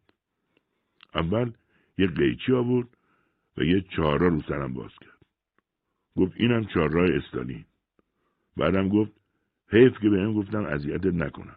و الا حالت جا می آوردم. صبح بردنم زندون موقت. خیلی از هنرپیشه ها اونجا بودن. بعد گفتن چون زندونی زیاد شده یه عده رو باید ببرن زندون قصر. من دویدم به محمد علی جعفری از هنرپیشه های درجه که اون موقع. گفتم تو که پارتی داری یه کاری که منو نبرن اونجا. وقتی اسما رو خوندن اول اسم جعفری بود. رفتیم دیدیم احمد شاملو هم اونجاست. بند یک اتاق یک زندون و قصر. زندون چهار ماه طول کشید. چهار روز بعد از آزادی از زندون شهر ارزروم ترکیه بودم. بعدم یک قطار و راهی آلمان. بلیت قطار رو هم عموی زنم عباس روستا برام خریده بود. عموی فلور یه خیاطی داشت. خیاطی لگا. شیکترین لباسا رو اونجا میدوختن. قبل از رفتن به آلمان عموی زنم یه پالتو بهم داد. پالتو رو پوشیدم و به سمت آلمان هست. مدرسه صنعتی که می‌رفتن همه استادامون آلمانی بودن. واسه همین کلی آلمانی یاد گرفته بودم به کمک عموی زنم که سفارشم رو کرده بود خونه یک آلمانی به نام آدولف بهرنس پانسیون شده اونا هم منو فرستادن پیش آقایی که پاهاشو تو جنگ جهانی دوم از دست داده بود تا زبان یاد بگیرم هفته یه بار می‌رفتم پیشش یه مارک بهش می‌دادم و آلمانیم رو تقویت می‌کردم. پایینه یه شهر کوچیک نزدیک هانوفر. اول که رفته بودم پیش بهرنس ماهی 120 مارک می‌دادم که برام گرون بود. گشتم یه جای دیگه پیدا کردم. تو مدرسه شبانه بازیگری فولکس هخشوله من تنها ایرانی بودم. هرچی استادا می‌گفتن مینوشتم شب که میمدم خونه لغتاشو در میآوردم و تازه میفهمیدم چی درس دادن. کلاسا از پنج بعد از ظهر بود تا یازده و نیم شب. چهل کیلومترم از خونه من فاصله داشت. تا می‌رسیدم خونه کمی میخوابیدم تا صبح زود بتونم برم کارخونه. یک فیلم 16 میلیمتری ساختم به نام دزد قصیده. یه پرسوناژی توش بود که توی صحنه تیراندازی می‌کرد. اونو دادم به من. اونجا هم تو کارخونه ذوب آهن شب کریسمس دارم آهنگ ایرونی می‌خونم براشون. رئیس کارخونه خیلی خوشش اومده بود و حقوقم رو بعدش زیاد کرد. آهنگ گل گندم رو براشون خوندم فارسی. از آلمان با آقای پورتیمور زمینی برگشتیم ایران. با یک شورله. خیلی پسر شیرینی بود. دوست عموی فلور بود. هر جا می رسیدیم عکس می گرفتیم ونیز، وین، استانبول. به من گفت با این ماشین اگه سالم رسیدیم تهران میریم جلوی میدون مجسمه پیاده میشیم به ماشین تعظیم می‌کنیم و پیشونیش ماچ می‌کنیم. سال سی و شیش از آلمان که برگشتم بیکار بودم. یکی منو برد تو فرودگاه کار کنم. از شیش عصر تا پنج و شیش صبح. تعمیرات بعضی از قسمت های هواپیما. یه مدتی گذشت. یه روز بهم گفتن دیگه نیا. واسه این بود که ساواک اسمم داده بود به کارگزینی. بعدها یکی از دوستام که کارمند بایگانی بود کل پروندم رو پیدا کرد و برام آورد. یادم جلوی تئاتر 25 شهریور سنگلج الان بود که پرونده رو ازش گرفتم. هفت سال بدون تصدیق رانندگی کردم. یهو زد به سرم که برم تصدیق بگیرم. یه فولکس قورباغه‌ای قرمز گوجه داشتم که مال داماد طیب بود. سال سی و هفت خریدمش. اگه اشتباه نکنم هشت هزار تومن. فولکس سر پایی بود. نوش سیزده هزار تومن بود. رانندگی بلد نبودم. شبا تو خیابونای خلوت سوار می شدم و دور می زدم تا یاد بگیرم. با همین فولکس بچه ها رو می مدرسه. خودم هم می رفتم اداره تئاتر. باش سفرهای زیادی رفتیم. بیچاره خوب کار می‌کرد. بعد که پیکان خریدم فولکس و رامین سوار شد. اونم وقتی رفت لندن ما فولکس رو فروختیم. ارزونم فروختیم. نمی‌دونم چند. دلم هوای کباب کرده بود. بیرون یک کبابی زیر درختی مشغول خوردن بودم که یه باره صدای داد و فریاد بلند شد. کنجکاو شدم. رفتم دیدم چند تا آلمانی با صاحب کبابی بگو مگو می‌کنن. از آلمانیا پرسیدم چی شده؟ گفتم داره پول زیادی ازمون می‌گیره. منم در اومدم به صاحب کبابی گفتم مرد حسابی این چه کاریه؟ چرا پول زیادی ازشون می‌گیری؟ بریم شکایت کنی؟ موضوع حل شد و آلمانیا دیدن که خوب آلمانی حرف می‌زنن بهم گفتن دارن یه فروشگاه افتتاح می‌کنن. گفتن دوست دارن اونجا مشغول کار بشن. این همون فروشگاه فردوسی معروف بود. یکی از شعبه های کارشتاد تو تهرون صبح رفتم اونجا. آلمانیا گفتن ماهیانه هزار تومن بهت میدیم. بمون اینجا و کار کن. موندم و شدم مسئول استخدام همه اونایی که میمدن اونجا واسه کار. یه سال نیم اونجا کار کردم. بعد تو فروشگاه فردوسی شدم رئیس بازرسی. این فروشگاه تو خیابون فردوسی چسبیده به بانک ملی بود. اولین فروشگاه بزرگی بود که پله برقی و آسانسور داشت. همه کلیدای اصلی فروشگاه پیش من بودن. تقریبا تو فروشگاه همه کاره بودم کم کم یکی دیگه شد رئیس بازرسی و من شدم رئیس طبقه بالا. یک شب فروشگاه تعطیل شده بود که دیدم یک خانم پیری با سگش اومد بالا. گفتم این خانم با سگ اینجا چیکار می‌کنن برگشت گفت به تو چه مردی که؟ زن تندخویی بود. گفتم اولا مردی که شوهرته من واسه چی فوش میدی؟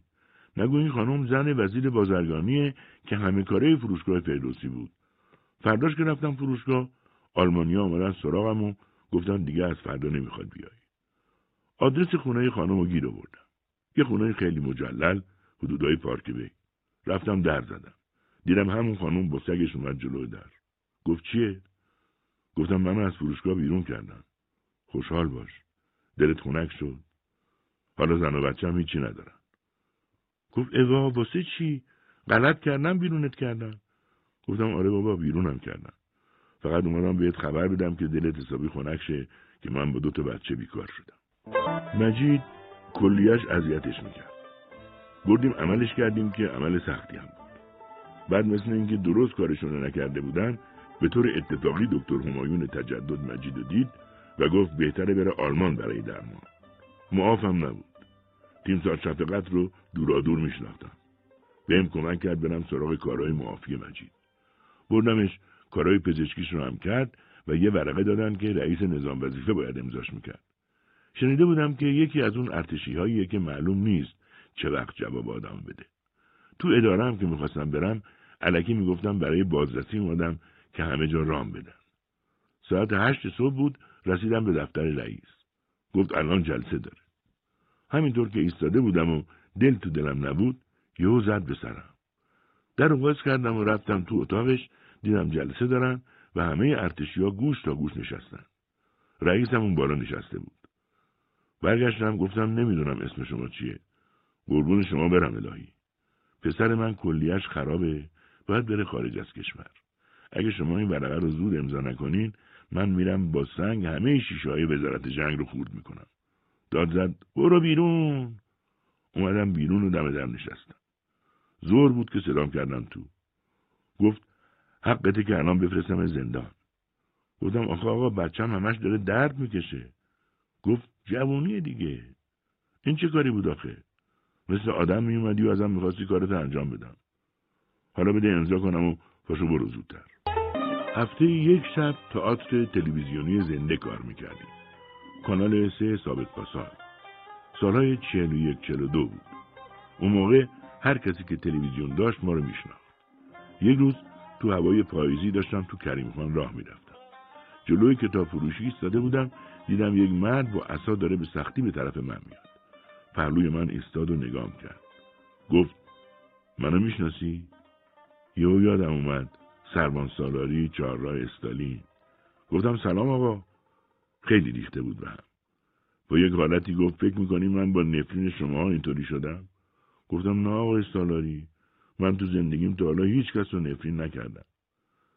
سال پنجاه و هفت تو ایران هنرپیشه ها رو یکی یکی می‌خواستن ازشون سوال می‌کردن. تنها کسی رو که نخواستن من بودم. شاید علتش این بود که فیلم گاو رو بازی کرده بودم. صبح زود پیاده روی می‌کردم. یک بار دیدم یک آقای ارتشی شیک با عصا و چکمه کوتاه داره از کنارم رد میشه. بعد از لحظاتی صدام کرد. آقا برگشتم. گفت بیا اینجا. رفتم. نگام کرد و گفت ببینم تو چیکار می‌کنی که هم قبل و هم بعد از انقلاب محبوبی؟ گفتم آقا والا من فقط کار می‌کنم. به این چیزا کاری ندارم. برگشت گفت باری کلا. یه روز با فلور سوار بی ام آبین بودیم. دیدم یه بنز سواری مسافرکش همینطور داره دنبالمون میاد. ترسیدم. گفتم آخه چیکار داره با ما؟ پشت چراغ قرمز که رسیدیم هی اشاره کرد شیشه رو بکش پایین. شیشه رو دادم پایین. سرش رو از شیشه کرد بیرون داد زد آقای انتظامی از گاف تو هامون نوکرتم قرار بود تعداد زیادی از بچه های افغانی رو قبل از حمله آمریکایی‌ها داخل مرز ایران پناه بدن. تعدادشون در دوازده هزار نفری می‌شد. نیاز به کمک داشتن. نه نون داشتن نه سرپناه. تو برنامه ای که آبان 1380 در شبکه سه از من تجلیل می‌کردن و از تلویزیون سراسری پخش می‌شد از مردم درخواست کردم برای بچه های افغانی کمکم کنند. این بچه ها هم مسلمونن هم فارسی حرف می‌زنن. از بازار بزرگ تهران شروع کردیم. وسط بازار یه آقایی که قد خیلی بلندی هم داشت صدام زد. آقای انتظامی شما اصلا خوب بازی نمی کنی ها. بد بازی می‌کنی. گفتم خب تو نگاه نکن. گفت کلی پول دادم تلویزیون خریدم نگاه کنم. تو میگی نگاه نکنم. تو بازی نکن. سال 82 خدا بیامرز سلیمی مدیرعامل موزه سینما یک کار قشنگی که کرد درست کردن تمر برای سینمای ایران بود. یکی از رؤسای پستخونه که اومده بود برای مراسم آقایی بود آذری. یکی از این تمرا عکس فیلم گاو بود. فیلم گاو که بازی کرده بودم جایزه بهترین بازیگر جشنواره شیکاگو رو هم گرفته بودم. همینطور که یه شب خوابیده بودم به فکرم رسید که من کم دارم. یعنی سواد ندارم. صبح شدم دکتر نامدار رئیس دپارتمان تئاتر هنرهای زیبا بود. گفتم آقا می‌خوام درس بخونم. گفت برو بیرون تا هم حوصله داری. اومدم بیرون. ساعت ده صبح بود. دو بعد از ظهر که اومد بره من همینطور وایساده بودم. گفت ده تو هنوز اینجا وایسادی؟ گفتم آقا من اومدم میگم می‌خوام درس بخونم چرا همچی کردی؟ گفت اه تو این همه تئاتر بازی کردی گفتم خب باشه خودم می‌دونم دیگه. حس می‌کنم کمه.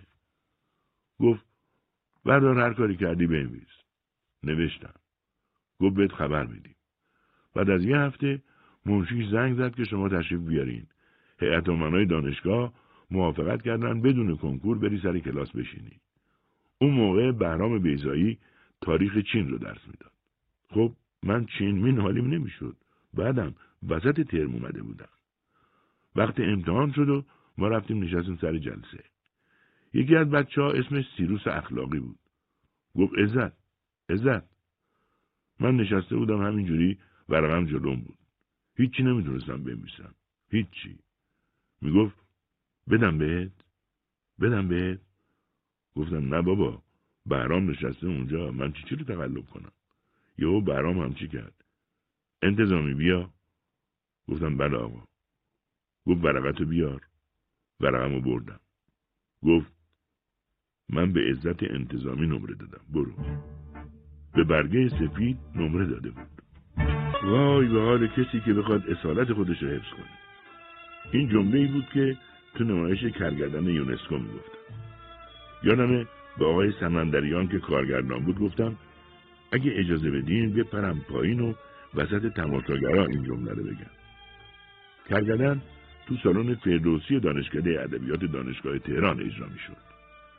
من از صحنه میپریدم پایین و تا ردیف هفتم و هشتم می‌رفتم وسط جمعیت و از اونجا پس از چند لحظه سکوت می‌گفتم وای وای کسی که بخواد اصالت خودش حفظ کنه. یک شب بعد از اینکه جمله رو گفتم و داشتم میپریدم بالای صحنه شست پام به کف سن خورد و از درد به خودم پیچیدم. با سختی کار رو تموم کردم. واسه اجراهای بعدی هر شب یه دکتر میومد و به من آمپولایی می‌زد تا درد انگشت پام آروم بشه و بتونم بازی کنم. بالاخره هر جوری بود این نمایشم به زور آمپول جلو رفت. اواخر اسفند ماه بود. نامه ای از آلمان اومد. مجید نوشته بود که تصادف کردم کمرم عیب کرده. حال بدی داشتم. نمی‌تونستم بازی کنم. بالاخره تئاتر تموم شد. یادم نمیاد چیکار کردم. نزدیکای شب عید دیدم نمی‌تونم بمونم. رفتم آلمان که مجیدو ببینم. منزلمون تو یوسف آباد خیابون ناهید بود. یه خونه صد متری یکم که گذشت و بچه ها بزرگ شده بودن. فکر کردیم باید فکر جا باشیم.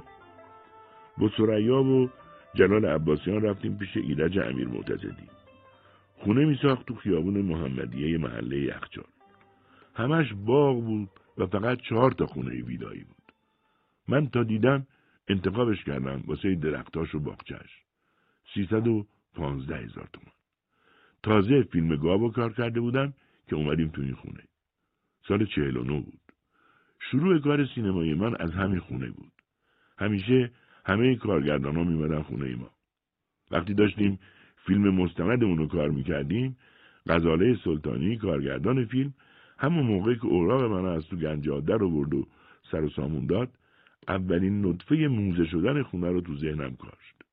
بعد شهردار شمیران اومد و یک سری از شهرداری تهران اومدن تا قرار بر این شد که اینجا بشه بنیاد فرهنگی و هنری و موزه عزت الله انتظامی. منم همه کتابا و لوها و چیزهایی که داشتم تو خونه رو تقدیم کردم به شهرداری. دلم نمی‌خواست اینجا آپارتمان بشه و از بین بره. دلم می‌خواد این خونه بمونه و کارهای فرهنگی و خیر توش انجام بشه. تو خونه لیتریه که بودیم من دوست داشتم هر سال درخت بخرم و بکارم. هرچی گیرم میمد میکاشتم.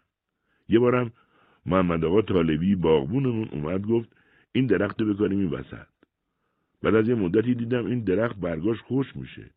به محمد گفتم بیا درش بیار. درش رو برد دیدم دور دیشهاش نایلون بوده. هرچی آب می‌دادیم به درخت نمی‌رسیده. نشستم گریه کردم. دلم سوخت برای درخته. یاد اون درخت پرتقال فیلم پستی افتادم که بچه ها از صاحبش خریدنش و بعد از ته بریدنش که بتونن توی باغ ترابلینگ برای فیلم برداری بچینن. وقتی حاجی صاحبخونه دید درخت نیست داشت سکته می‌کرد. بعد از اون به هیچ کدوم از ما دیگه نگاه هم نمی‌کرد. یکی از شخصیت هایی که سال 48 تو فیلم هالو بازی می‌کردم یه بونگایی بود.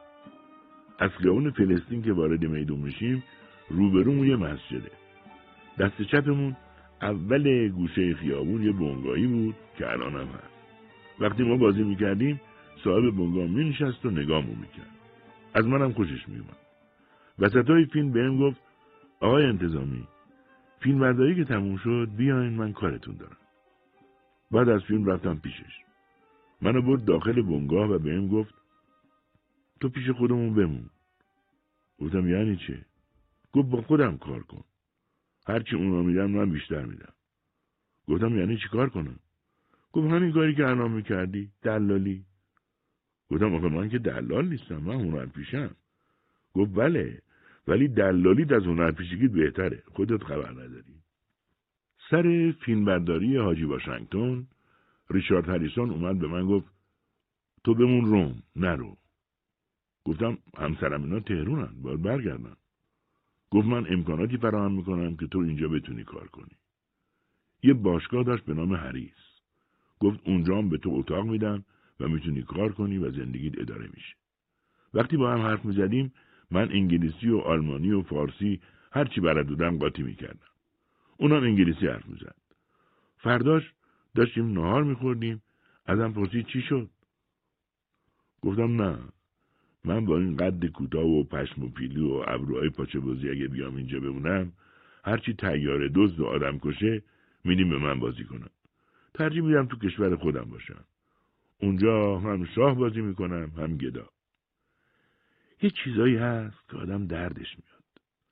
چند سال پیش یه فیلم بازی کردم برای تلویزیون. یه قراردادی برای من نوشتم و یه مبلغی بهم دادم دو سه سال بعدش یه آقای اومد که من براش کار کنم. روی فیلم نامه کلی کار کردم. عاشق کاراکترش بودم. گفتم شما چجوری این حساب می‌کنین؟ گفت رول اول. قرارداد تلویزیون رو هم بهش نشون دادم. گفت آقا این حرفا چیه که می‌زنین؟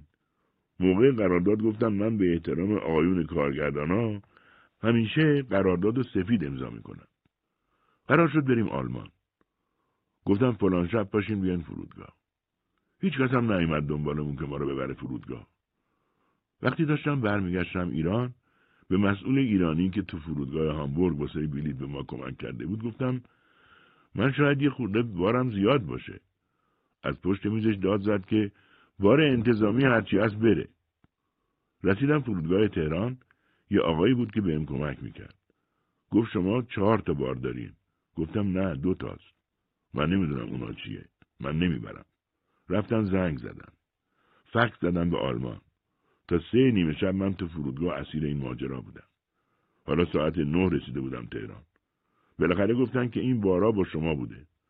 رفتم دیدم بله دو تا صندوقم اضافه شده به بارای من. همه هم وسایل فیلم برداری 90 کیلو برای من بار زده بودن. اقلا به من نگفتن که ما این کارو کردیم.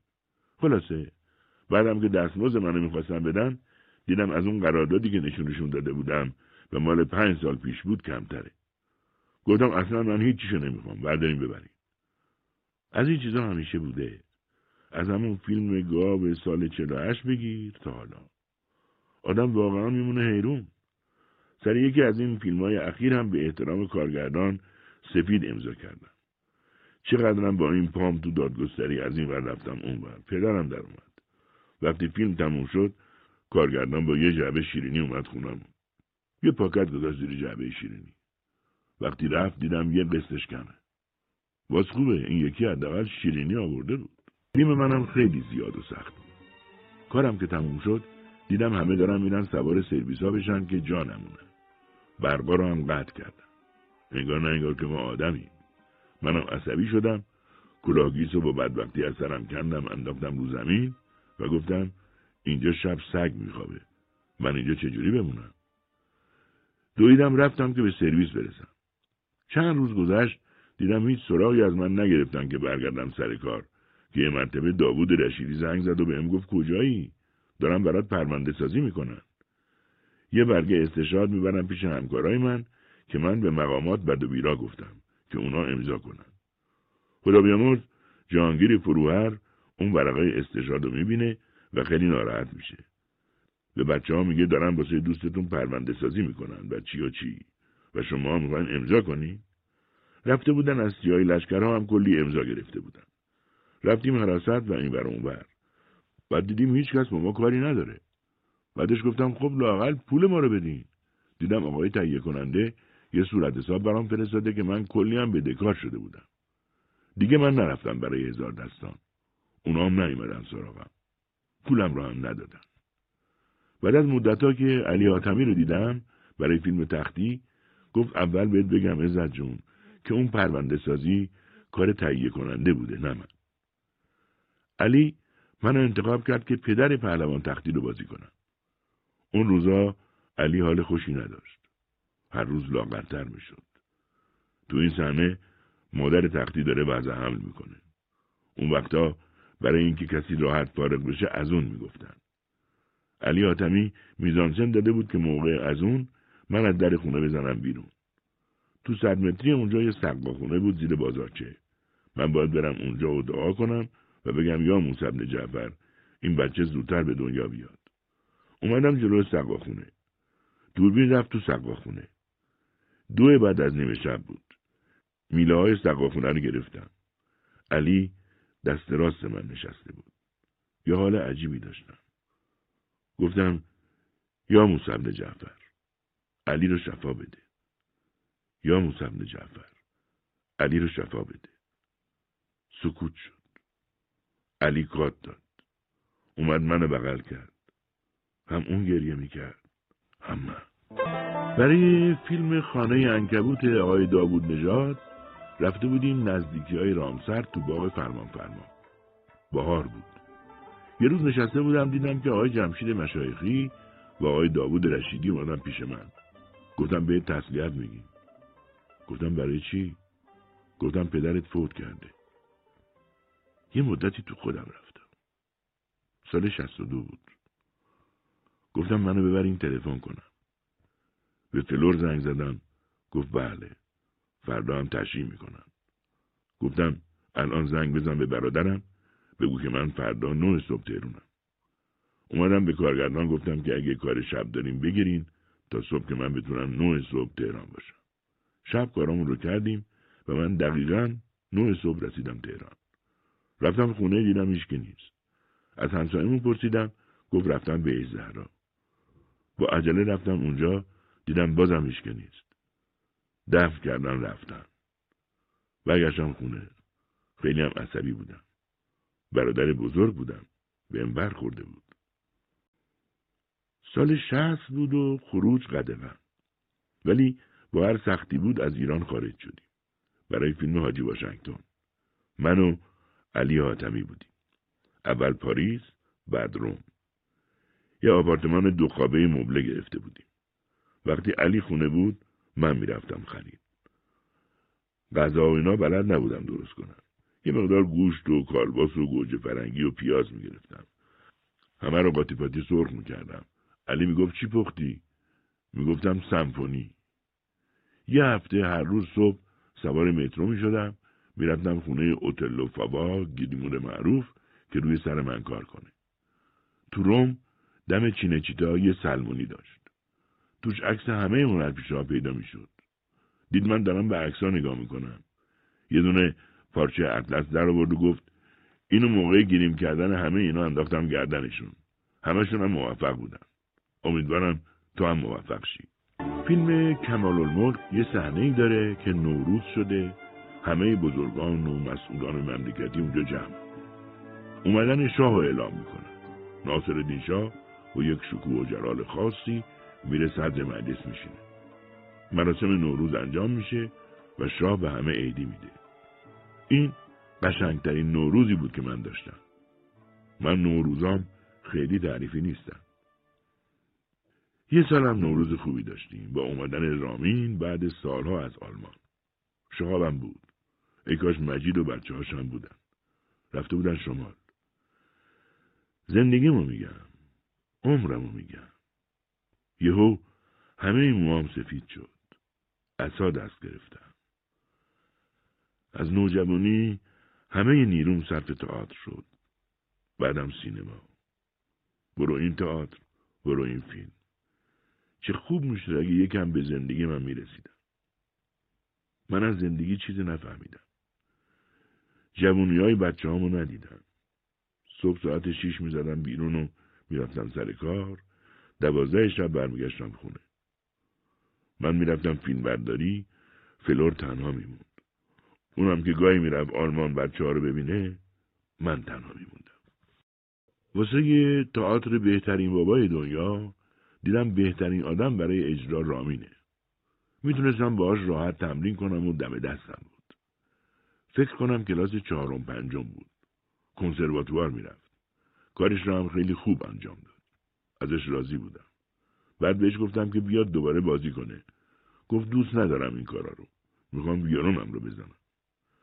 از همون بچگی عاشق لباسهای موزیسیان ها بودم. یک جلال و شکوه خاصی داشت. دلم می‌خواست بچه ها برن دنبال موسیقی. واسه همینم هر ستاشون رو گذاشتم هنرستان صبحای زود میبردم میرسوندمشون هنرستان موسیقی و خودم می‌رفتم اداره تئاتر. می نشستم تو ماشین پیتم رو تمرین می‌کردم تا در اداره رو باز کنم. وقتی بردمشون هنرستان رئیسش به مجید گفت این ابوا بزنه. به رامینم گفت ویولون. شهابم بعدا رفت سیل سال پنجاه و هفت بود که یه روز دیدم شهاب با ناراحتی با سازش اومد خونه. گفتم چی شده؟ گفت مسئول اونجا ساز منو گذاشته دم در گفته دیگه اینو اینجا راه ندید. همین شد که فرستادمش رفت آلمان به بهانه هفتادمین سال بازیگریم خانم سلطانی با کمک یک عده از دوستاشون برام در ونکوور کانادا یه جشن گرفته بود و فیلم مستند آسمان آبی رو هم برای اولین بار اونجا نمایش دادیم. همونجا بود که دو تا از همکلاسی های هنرستان صنعتی رو پیدا کردم. شب برنامه سرخپوستای کانادایی اومدن روسن یه مراسم آینی اجرا کردن و یه توتم چوبی که کار دستشون بود بهم یادگاری دادن. سالن گوش تا گوش آدم بود. به مردم گفتم شما بودین که به من گفتین کدوم راهو برم. راهی که من رفتم این بود که به مردم دروغ نگم و به هیچ وری هم نرم. خانم ها، آقایان، این هنر سینماست که من در چشمان تک تک شما عشق و محبت می‌بینم. این هنر سینماست که شما در چشمان مرتوب من قدردانی و سپاس من را ملاحظه میفرمایید. دستتون رو میبوسم.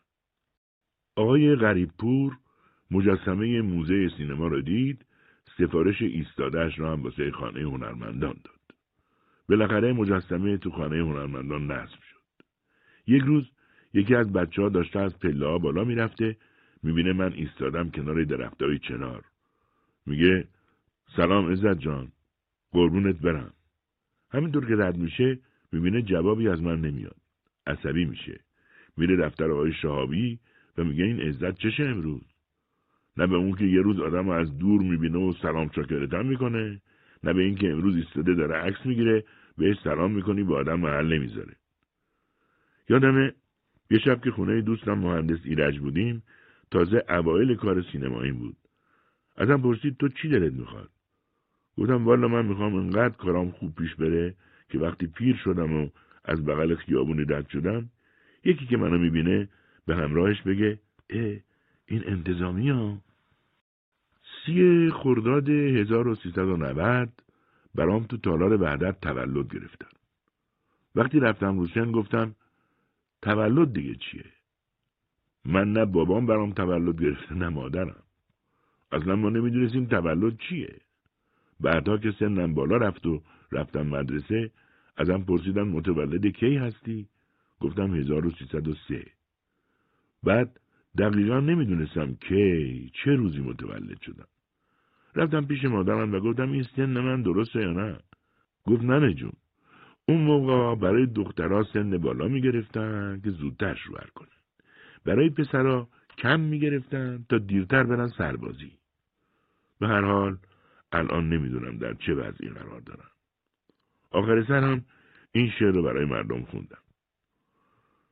گفتم دل و دین بر سر کارت کردم. هر چیز که داشتم نسارت کردم. گفتا تو چه داری که کنی یا نکنی؟ این من بودم که بیقرارت کردم. همسر عزیزم سلام. زندگی طولانی ما را بیش از نیم قرن با فراز و های زیاد و تنهایی من و تو به علت فیلم برداری های داخل و خارج تحمل کرد اما با هم زندگی کردیم با لحظات تلخ و شیرین بچه های ما مجید، رامین، شهاب بزرگ شدند، تحصیل کردند و هر کدام راه خود را انتخاب کردند و برای من و تو افتخار آفریدند. باید اقرار کنم از شروع زندگی ما تا کنون همیشه تو عهدهدار امور خانه بودی.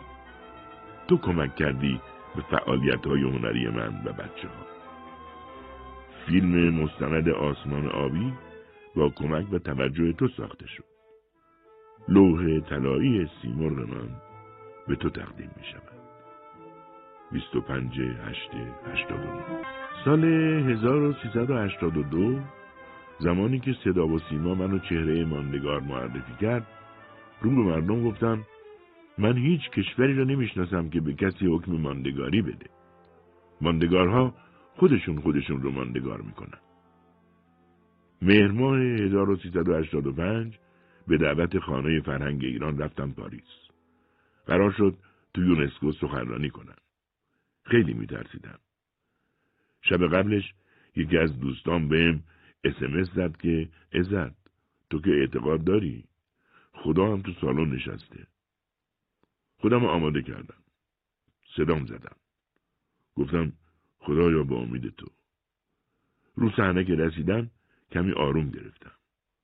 هرچی بیشتر موندم بیشتر آروم شدم. آخرای صحبتم یک مکس طولانی کردم و گفتم من عزتم. بچه سنگلج